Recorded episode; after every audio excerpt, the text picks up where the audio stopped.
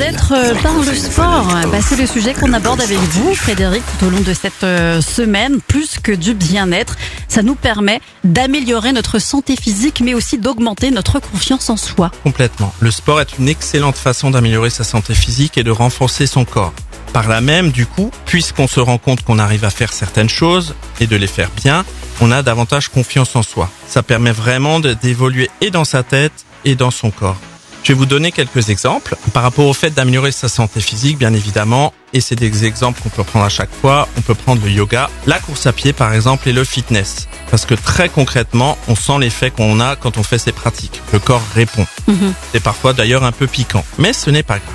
Pour travailler la confiance en soi, eh bien, il y a d'autres sports sur lesquels on peut bien sûr se poser, à savoir tout ce qui est sport collectif, les entraînements par exemple à l'haltère ou même des cours de danse, où quelque part on se met en danger parce que ça dépend de soi et des autres, par exemple dans le cadre des, des sports collectifs, ou tout simplement on se met en scène comme dans un cours de danse, donc il y a une petite prise de risque.